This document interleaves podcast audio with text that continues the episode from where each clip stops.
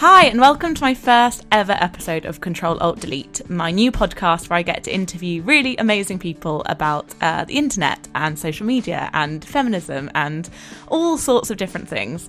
My book comes out in July uh, with Penguin Random House called Control Alt Delete How I Grew Up Online, and of course, that tells my story of growing up on the internet. But I'm going to use this podcast as an excuse to ask other people about their experiences online too. So I'm very excited to introduce my first guest, who is one of my favourite ever authors. Um, I'm thrilled to say that Liz Gilbert is on the podcast as my first guest, which is so exciting. Um, she is obviously for those of you who don't know and are living under a rock, the best selling author of Eat, Pray, Love, which spent 199 weeks on the New York Times bestseller list. Riverhead Books, the publisher of Eat, Pray, Love, also has a book coming out this year called Eat, Pray, Love Made Me Do It, which is an amazing book of life journeys and essays from people who were really touched by that book and whose lives changed when they read it. She's also the author of Signature of All Things, an incredible novel, and also Big Magic, which is one of my favourite reads of last year. I keep picking it up from the bookshelf and rereading bits. Um, it really inspired me in lots of ways. So I'm going to stop waffling on now and let you listen to the interview. Hello. Hi, how are you? I'm good. How are you? I'm well, thank you. Oh, Liz, thank thank you so much. I know you're very busy. That's all right. It's a pleasure. I'm looking forward to it. Um, oh. I'm super curious about what you're what you're up to. How's things? I saw on um, Instagram that you had you've been in Australia. Yes, Australia and New Zealand, and um, we took this little side trip to Tasmania, which I know is technically Australia, except that it doesn't feel like it is at all. Um, we had an amazing trip. It was fantastic. My my grandkids kicked my ass because um, they're little, you know, they're little ferocious bundles of energy. Um, but it was really fun. Amazing. So it wasn't work related then. Uh, it was both, a little bit of both. Everything these days is so blended up that I can't even tell anymore what's um, what's work, what's pleasure, what's life. But it was great. It was it was really fun. Yeah, I saw a, a picture of you and um, Brene Brown, and I was that was just so cool seeing you guys together. Obviously, you're friends, but did was that was that a random meetup? You bumped into each other. Yeah, she happened to be in Sydney um, at the same time that I was, and she saw. You know, this is the the great thing about social media. mm. Like she saw some Australia picture on Instagram and realized that I was there and and that she was coming in at the same time. So we only had a tiny bit of time together um, that we intersected, but we were able to go for a walk around Sydney Harbor for about an hour and a half and just get a lot of stuff figured out. So if you get an hour and a half to walk around with Brene Brown, man, shit gets sorted. Shit gets sorted out. She's, I so bet. and being away from home and being in the sunshine and oh, lit, yeah. lit, amazing. So how how has um it been this year that it's been the tenth anniversary of Eat, Pray, Love? I'm curious to to know how that feels. Whether it feels like it's flown by or or the opposite. It has feel, felt like it's flown by, and that is a very good sign because that is something I've learned is a sign of happiness is when time moves fast. Um, and you know, uh, my husband and I were talking the other day, and I said, my my my best wish for our, our life and our life together is that it goes by in like ten seconds, mm. um, which is weird because normally we want to, you know, we're like, oh, I don't want years to pass, I don't want time to pass, but but if you're doing what you're supposed to be doing with the people that you're supposed to be with, um, feeling the gratitude and the flow, then a year goes by in five seconds, you know? Um, and so the best that I can sort of weird prayer that I can sort of hope for people is that their life is moving by too fast. because when I know from having stood in the other place that depression and despair slow time down, um, you know, and every day is a 10 year prison sentence, you know. Um, and and I've been in that place and I was in that place and I'm certainly not in that place now. So so yeah, it, it seems outrageous to me that 10 years has already passed um, since Eat, Pray, Love happened. It, it's a blink, a blink of the eye. Um, and it's, you know, the really cool, beautiful commemorative thing that's happening is that my publisher, Riverhead, is producing this book that you might have seen me talking about. Um, yes, called Eat, Pray, Love Made Me Do It. yeah. yeah. Um, and that's been very moving because it's dozens and dozens of essays that people wrote about what that book made them do and made them change, and that's incredibly touching for me to see. I mean, I I hear stories like that randomly, but to see it all collected in one place is very moving. Yeah, and that's an incredible idea because, like you say, um, you know, in your TED talk, that it's it was your story, but a lot of people believe it's their story as well. Yeah, um, and it is. I mean, it made me able to see. I feel like I sort of finally have an answer when people say, "Why do you think this book had the impact that it did?" because I've always been like, I don't know. you know, your guess is as good as mine. I have no idea why this thing happened like this. But when I read those essays and people answer that question for me, you know, um, and they say what happened to them, what I see repeated again and again is people saying that they've something about that story delivered to them this memo that they hadn't been getting so far. And the memo is, Your life is yours. and your life doesn't have to whatever it doesn't have to look like this anymore. Whatever the this is which is different in so many people's circumstances whether this is a toxic relationship or a terrible job situation or a city or a country or a town that you just don't feel connected to anymore or a religious path that is no longer serving you to the point that when you go to this religious organization that you were born into, you feel like throwing up in your mouth um, when you hear the way they're talking. And and whatever the thing is that just feels like you know issues that you've got with your body, self abuse, self hatred. You know, there can be this point where you just decide like it doesn't. Tomorrow doesn't have to look like yesterday, yeah. um, and it feels like such an obvious thing, but it's incredible how how long it can take us to get to that point. Yeah, and I guess that's why it's been selling so well for years because it's not anything that just goes away. You know, it's not. It's almost not timely. It's so universal and so ongoing. It's it's funny for me when I meet you know 19 year old girls who are reading Eat Pray Love and I think you were you were eight years old when I yeah. when I you were like seven and a half when I was going through my divorce. How can I possibly have anything to say to you? But these are eternal and ongoing questions, yeah. without doubt. I couldn't help but notice that it's also Twitter's 10 year anniversary this year.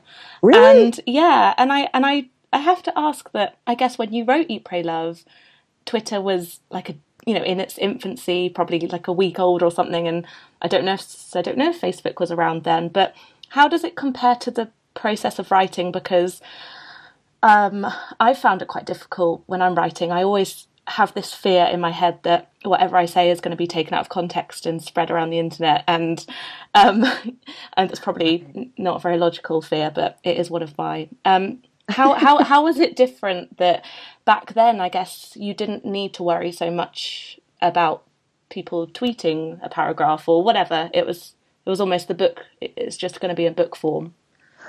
Um. Well, that is a really interesting question. I don't think I've ever worried about that particular thing. Mm. Um, but I think that what is different is that me today, if I were on that journey, I would have been sharing the entire time. Um, I would have been sharing pictures uh, on Instagram mm. of me and Richard from Texas in India. I would have been sharing pictures of pizza in Naples. I would have been sharing, you know, one tweet quotes from Ketut Liyer, the medicine man. Yeah. It would have been it would have been leaking and disseminating out of me all the while. Um, now, of course, if I was who I was then, there'd be like 300 people following it. you know, it wouldn't it wouldn't be the, the number of people who who show up these days for for stuff that I have to say. But um, and I don't like to say that that would have been better or worse. Um, it's just the reality of the landscape that we live in, and um, and it would have been different, right? Yeah, um, yeah. And and that's all right. yeah, definitely. um, you know, and and I definitely think we have to be careful not to ever do a thing that that I'm tempted to do at times, and I see other people being tempted to do, which is to harken back in nostalgia to some earlier time when things were simpler or easier because um, i'm here to testify that that time did not exist yeah. um, there never was a time when things were simpler or easier and there never was a sort of golden age of of anything um, and and there was no social media then, and that's how it was, and there is now, and that's how it is. And there's benefits and, and detriments to both. But I certainly found no shortage of things to worry about 11 years ago um, without having to worry about social media. Yes. Oh my God, definitely. The way you use Facebook is incredible and I love following it. I love that whatever you're thinking about, you kind of you'll write something so poetic and it's like mini essays or um, sometimes maxi essays, sometimes really long ones. Uh, I know, I love reading them. But it's interesting how you say in the back of Big Magic that you use that community to crowdsource, you know, ideas and reply to individuals. How's that process been? Um, and do you think you'll carry on working like that? Because a lot of people take a break from social media when they work, but in your case, it's it's helped the process. It certainly did with the writing of Big Magic, and I can say with no hyperbole that that book would not exist, or at least it would not exist in the form and the voice in which it does without that ongoing conversation on my Facebook community. Um, you know, that book was born out of out of those voices, um, out of those questions, out of that that communion that's happening on that page every day, um, and the themes that seem to just keep showing up in the questions that people are asking me there, and in the stuff that I'm thinking about, um, which is always about how are we meant to unfold other hidden, deeper, more interesting, broader versions of ourselves? Um, mm. um, what's in the way? Um, what's it time to? What's it time to get, try to get rid of today? What's it time to try to improve on? Um, how do we accept ourselves as we are while at the same time trying to be better. you know, um, how do we hold the contradiction between those two seemingly mutual, you know, um, mutually inc- incongruous ideas, but that actually that is kind of how it is, and that is what we're being called to do. Um, you know, these are these are questions that I I really got to finesse and and discuss on Facebook, and then all of a sudden I was like, hey, I think I've thought about this enough that it's time to write a book about it. And I'm sure that will happen again with other subjects. What I don't know yet, because I haven't done it yet, is I have not yet written a novel while I'm actively on social media. Mm-hmm. And that's what I'm doing right now. I guess I'm doing it right now. I mean, I'm doing research for it. I haven't started writing it yet. Um, because I wasn't on social media even when I was writing The Signature of All Things. So that's interesting that perhaps the difference between the two because Big Magic was something that you were living, whereas I've never obviously uh, tried to write a novel, but I can imagine it's very solitary and you're escaping your real life to write about something else. And you're escaping your real voice mm. to write in another voice, right? Big Magic is in my is written absolutely in my conversational voice, which is the same voice in which I'm talking to you, and the same voice that I'm talking to my friend Rhea this morning, and the same voice that we're going to see on Facebook later today, right? Like that's all just me being like blah blah blah. And i think and another thing you know that's just my that's just my internal monologue becoming external monologue. Which, which is which is why the big magic podcast was so great is because it was it was just an extension of the book. Yeah and and the, which is just an extension of what i'm thinking about yeah. on a random thursday you know um but but novel writing is almost like a um gosh it's almost more like sometimes I think of it as more theatrical because you're becoming these characters. You know, um, you're, you're going deep into these voices, and especially the novel that I'm about to start writing. It's the first time that I've written a novel in the first person. So essentially, I'm writing a fake memoir um, wow. from a non-existent person, and and so I will have to sort of become her. Um, and I'm not sure. You know, we'll see how that goes. I, I mean, I do have the possibility of just because I'm. I don't know. I just feel like it's so easy to be candid with my Facebook page, and I, if it if it comes to it, I may just say, um, "Hey guys, uh, I got a novel to write. I'm just going to recycle some old posts. Yeah. you know, here's one from 2014, um, and just throw some old material up on there, or just you know maybe just keep you know close it down for a while. Um, but but we'll see. And so far, it has yet to become um, a problem. Yeah, I mean, you're so honest about your process always. So I guess no one would be surprised if you needed to just go away for a for a few months or weeks. I think I would miss them. yeah, we'd miss you. you know, I would miss so much. If I can do it without doing that, I certainly yeah. will. I was wondering whether um, how you deal with sort of how much time you need to take to reflect on a project that's out there, and how how quickly you move on to the next. You know, there's always something else in the hopper, which is how work gets finished in in my brain anyway. Um, the best incentive that I can have to finish a project is the excitement that I have about the next one. You know, um, so you get weary of the project that you've been working on, no matter what it is, which is also why it's a good reason to begin a creative project at the highest possible level of excitement because three years down the road you're going to be so tired of that thing. So so have the you know start high so that you've got like some gas in the tank to to use as it starts to get tedious because there will be times when it becomes tedious and boring.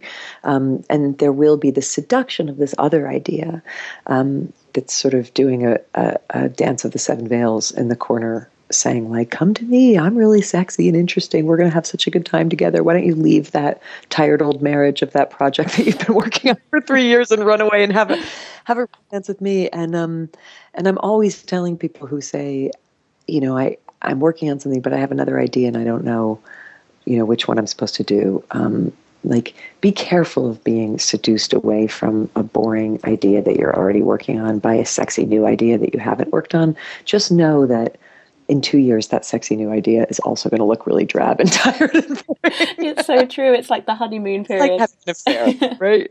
It's a little bit like, oh man, that just seems like it's going to be so exciting. In a couple years, you're going to be annoyed with that person too. So just know that. Then make whatever decisions you need to make.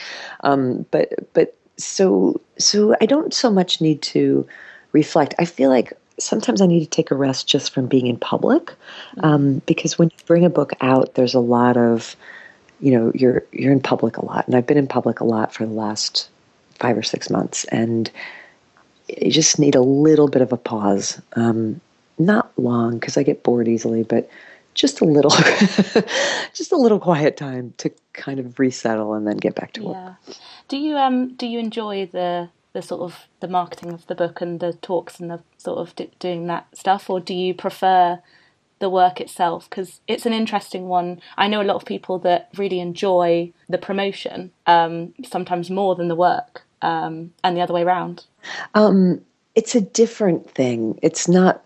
Well, I, sh- I, I shouldn't say it's not better or worse because the truth is that when when I am doing well writing, when I'm into the thing, you know, when the book is singing and going smoothly and the work is going well, there there is simply no better feeling in the world than that. You know, nothing nothing can compete with that. Um, but I think I have an understanding of the fact that you don't get to, nor is it advisable to live in that state all the time, and and it's not possible even to live in that state all the time. You know, like those episodes I have where like the writing is just golden, it's just coming out so well, and I'm so happy and I'm so pleased. It takes years to build up to that. Um, and I mean years per book, you know, like with the signature of all things, I got that moment only after four years of research, only after an enormous amount of preparation, only after writing like six outlines for what the novel was going to look like. There's all this groundwork that you have to do before you're allowed to fly. And I think people want to just be born flying. Yeah. you know, and that feeling is so good and so addictive and so lovely that you're like, why can't every day be like that? Um, and the answer is because you didn't build it yet. You didn't build up to it yet. And and then if you want your work to be in the world where people can see it and talk about it and engage with it, which is not something that you need to want, but if you happen to want that, and I do, then the other part of it is that you must go be the ambassador for that work, you know? Um, and I do enjoy it as long as I follow my own rules about how to take care of myself on the road so that I don't get too tired. And as long as I set appropriate boundaries and as long as I trust trust myself when there's an invitation that comes and I feel like I should do it, but I don't want to as long as I allow myself to say no. um, as long as I'm doing things that, that I that I want to be doing with the sort of people who I want to be engaging with um, in a way that doesn't take away all my energies, then yeah, I like it a lot. Yeah. Um, but I've learned from painful personal experience, you know, how to do it in a way that you won't like it.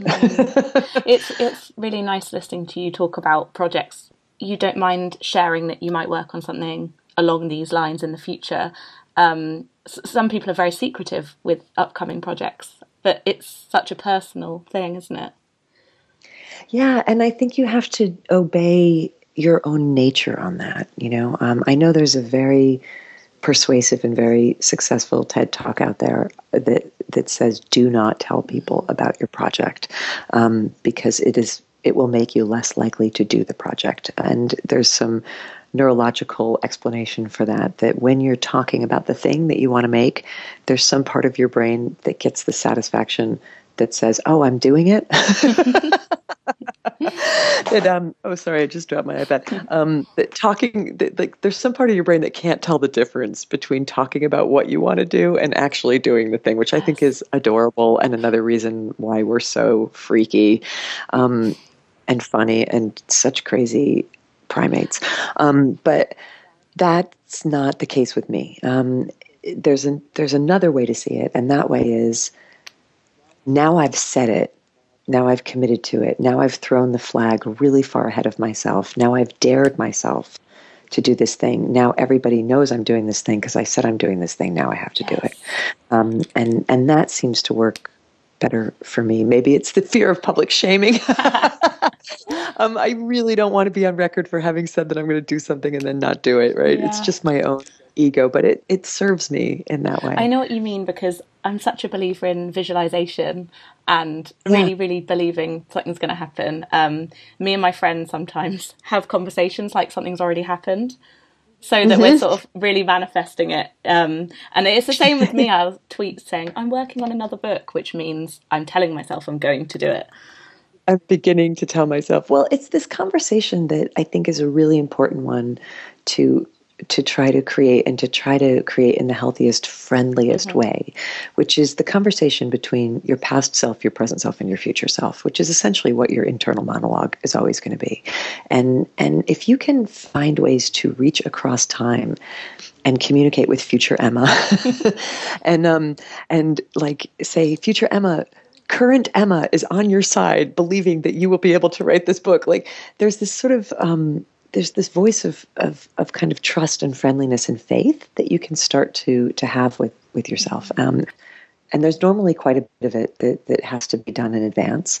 When I'm doing that work, which is not the most exciting part, you know, um, which sometimes can be tedious, which sometimes can be uninspiring, I'm doing it as a gift to future Liz. Um, because I know that when future Liz, two years from now, sits down to write the novel and has these five shoe boxes filled with index cards of notes and research and interviews and details, she will be so grateful to past Liz. And I actually will like sort of do a little salute to myself. Like when I was working on the signature of all things and I would find some really juicy, cool piece of dialogue or or research or, or some fact or information about the 19th century that I had like done myself the favor of writing down two years earlier, I would just say, thanks, past Liz. like, oh man, you just made my work today so easy. Thank you so much. It's a little bit like a friend of mine who always says he flosses his teeth every day as a gift to his future self. Like, hey, it's just me sending you a little gift into the future that you're not going to have to go to the dentist yeah. in and three years. And you're not going to have to pay you're loads welcome. of money to get that. Yeah. it's so true one thing I really took away from Big Magic, probably more than, well, just the thing that really stuck in my mind was just be creative and don't worry if it's good at first. And I feel like I've just got the whole first book thing out of the way so that future me can just get better. Right. Well, you broke the spell, um, and the spell is. I don't know if I'm a person who's capable of making a thing, and um, and now that spell has been broken, and now yeah, now you get to go make a better one, or at least a different one. Maybe not even a better one, but another one, um, and and another one after that, and another one after that, and you know, I can't think of a better way to spend your life mm. than that. Yeah, oh, me too. Um, so I thought I'd end on a just a bit more of a sort of frivolous question, I guess. Um, I really love what you wear, and I wondered that um, uh, what sort of things feel most comfortable. Um, and I love that you all wear something really kind of um, quite smart when you're on stage having an interview, or and I've met you in person when you're kind of having more of a down day. Um, what, how, how, what's your relationship with clothes, and what makes you feel more like Liz Gilbert? Mm-hmm. I like them. I like them a lot, and I've given up on pretending that I don't, um, because there's some part of me that thinks you know we shouldn't care about such frivolous things. And I totally do care about these things. um, and I get excited by a new thing and I get excited by a shiny thing. Um, and look, I spend most of my life wearing, like, like most of us who don't, especially because I don't go to an office, I spend most of my life wearing exactly the same pants that I have on right this moment as I'm talking to, you, and I'll wear them until the sun explodes. um, and exactly the same tank top and exactly the same sweater, gray charcoal wool sweater that I've been wearing since I was allowed to start choosing my clothes. Right, like um, my that's my day to day uniform. But I do find that um, there's a line from a book, and my sister always quotes it, and I wish I could remember what it's from, from an old children's book that says, We must dress well or our futures will not take us seriously. and, um, and there are certain occasions where it really helps me to go out in public feeling armored, mm-hmm. you know? Um, and the, the case that I can think of, like on the TED stage, for my second TED talk. My first TED talk, I didn't know better, and I just showed up in whatever I was wearing because they were like, "Yeah, it's not a big deal," and that was before TED was a big deal. Twelve million views like, later. yeah, exactly. Right. Like I think my hair. I think I had just woken up and put my hair up in hair clips, and it's fine. It's perfect. But the second one, I was really nervous, and I wore a suit for a suit of armor. You know, when I went on the Stephen Colbert show, I wore a suit because I wanted to be like you know, I wanted to be like boardroom ready. you know, I wanted to be like really put together. And when I did the Oprah Winfrey tour in stadiums with 20,000 people, I wore the prettiest dresses that I could find because like really girly Oscar de la Renta embroidered tea dresses, um, you know, with with great big colors and flowers on them, because I was talking to an audience that I knew was composed of 98% women. And the speech that I was giving was so ferociously feminist. And I knew that, especially in some of these places, in Atlanta, Georgia, for instance, um, you know, it's a different culture from what I'm used to. Some of these messages might seem alarming uh, to, to some women. And so I was like, look, I'm just going to be your pretty friend. Mm-hmm. I'm your pretty, I'm just your pretty friend who comes to a cocktail party before a wedding wearing a pretty dress, I'm not threatening. You don't have to be scared of me. Look, I'm just a pretty girl in a pretty dress with pretty flowers on it and pretty heels. And now I'm going to tell you to grab onto the horns of your life like a motherfucker. that you don't need to have children and that you can walk away from your shitty divorce and that you are on a hero's journey. And I'm going to, but I'm going to be, pre- I'm a pretty dress. um, and, and it's okay. You can trust me. And, you know, it was a really calculated decision. Um, in order to put that room at ease and also in order to show them respect. I'm going to get dressed up for you. Um, I'm not going to come out here in jeans and clogs. I'm going to come out here looking like I care about you. Yeah. Um, and then I'm going to ask you to be more brave and to be less dependent. um, and that's what we're going to talk about today in my flowery tea dress. I think I've seen um, a clip of that on YouTube and it is so powerful because you kind of walk on and and then suddenly it just the room erupts. It was cool. It was and it was scary. Yes. you know i'll tell you there's a moment um, and this is you know i know you love brene brown and i do too and all of us have been so changed and moved by her her work about vulnerability and i had this moment before going out on that first arena. I mean, I'm never, I'm never going to speak to a sta- like a stadium where like sports teams play again. You know, I mean, it's twenty thousand people in this in this stadium, and I have to give a fifty minute speech and hold their attention. And I was backstage, and I've been nervous about it for months. And I just had this realization, and it's a really important one to have at certain moments in your life, where I, I thought I had this little speech to myself, and I said, "Look, there are times in your life where." The greatest gift that you can give another human being, especially another woman, is to show them your vulnerability, to let them see your frailty, to let them see your humanity, to let them see your nervousness, to let them see your insecurity so that they don't feel so alone in theirs. This is not one of those moments. like, there are also moments where the greatest gift that you can give, especially to a room full of women who have come wanting instruction on how to be braver is to show them your dignity and your self confidence and your self assurance and your courage. Um, and don't let them see the frailty and the humanity because they have enough of their own. and they didn't come here today to get more of that. They came here today to see how to stand in their own strength. And that's your job. That's what you were hired to do today. And this is a time when that is only that's the only thing you're going to do. No matter what happens out there on that stage, whether you completely forget your lines, whether they hate you, whether they boo you, you stand in dignity yeah. and show them what that looks like. That's your job today. Other days on Facebook, you can talk about what a mess you are. it's so true. But not today, not today. And there are days in our lives where we have to know that, that this is not a day for that. It's like with um it's like with friends. Sometimes you want them to sort of crumble with you and sometimes you just want someone to say pull yourself together. Yes, exactly. And a good friend should sort of know. yes. Um, there's times to say there there little bunny you know and and pour the cup of tea and there's times to be like you're better than this yes. and you're stronger than this and the person who i know that you are who is within you needs to get that fucking scrunchie out of her hair and wash that snot off her face and delete all those emails from that asshole and not ever pick up a phone call from him again. Yes. and, and go out and be this is a warrior moment let's mm-hmm. do this mm-hmm. you know and and i've had friends who have said both of you know been both of those things to me um, and it also i think there also is a time where you know which friend to call yes. So true. You know what you need. The one with the sympathy or the one who's going to be like, get your sword and helmet and get out there and show them who you are. oh, and I, I love that you and Brene can both be those things as well. Because um, in the the video that Brene did, um, it's not the critic that counts. I think I watch that most weeks, um, but that's a real moment of I'm vulnerable, but I'm also going to tell you not to care and yeah. get out there and do your thing. Well, the only way you sort of can be strong is by knowing your vulnerability and by being empathetic toward it and by recognizing it. You know, that moment backstage at Oprah, I wasn't saying, I'm not nervous.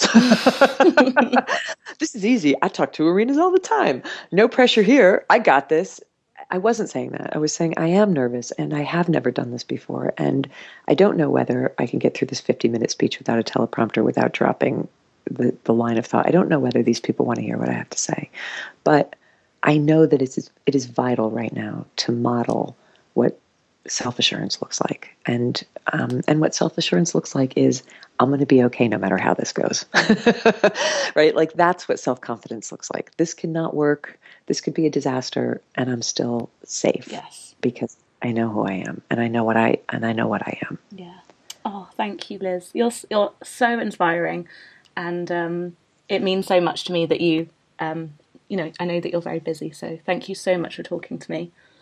You're welcome. I had a great pleasure, and it was so nice to meet you in London. And I hope our paths cross yes. again. I mean, it was that was sort of big magic to me. That I know the internet does that a lot. You know, you someone sees something and then you kind of cross over, and I think that's what's so amazing about for me having my blog is that I can I can really express what I feel, and people sometimes read it. Amazing, yeah. right? Like, I mean, I always think of it as you you carve this sculpture and then you take it over to the edge of a cliff and you throw it off a cliff, um, and it lands on a beach somewhere, and somebody's walking along the beach looking for seashells or getting over a breakup or trying to get the courage to learn how to swim, and they find your sculpture half buried in the sand, and they're like, "What's this thing?" and you never know who that person is going to be or what the state of their mind is going to be when they find it. But it's such a cool thing when you realize that that connection has been made. And um, and so that's how we met. You threw a sculpture over a cliff into the sand. I saw it. I was like, that's cool. I like what she's doing. Hey, you want to come to a party? I could not contain myself. Um, it was amazing. But it's it's true, isn't it? About you know, I, I always say that no one knows what you do unless you show people, and I can't let things sit in a dusty drawer because you never know who might stumble across it. And it's always that theory of probability like the more that you chuck out into the world, the more likely something will happen. Well, listen, you and I are having this conversation now precisely because you did that. And as much as I travel and as many thousands of places in the world that I have been and will be in my life, the odds of me accidentally walking into your apartment, opening up a desk drawer, and pulling out a manuscript are zero. you know, so the only way that I was ever going to learn about you was by you putting yourself into yeah, the world, right? Yeah. Like that's it. And you, me. Um, you know, that's how we find each other. And, and that's one of the things we're here to do. So you got to put it out there. Thank you so much, and um, I can't wait to read um, "Eat, Pray, Love Made Me Do It." I'm I've pre-ordered it, and I'm so excited to read it. Oh, it's very touching. I'm going to have to very... reread Eat, Pray, Love before I read it. I think I'm going to have to have a double session. You're so sweet. uh, thank you, Emma, and um, lots of love to you, and good luck on on everything that's going on with you right now. Thank you so much for listening to this first episode. Please remember to subscribe on iTunes and listen on acast.com. I'm on Twitter at Girl Lost in City. I'd love to hear your feedback and thanks so much. See you next week.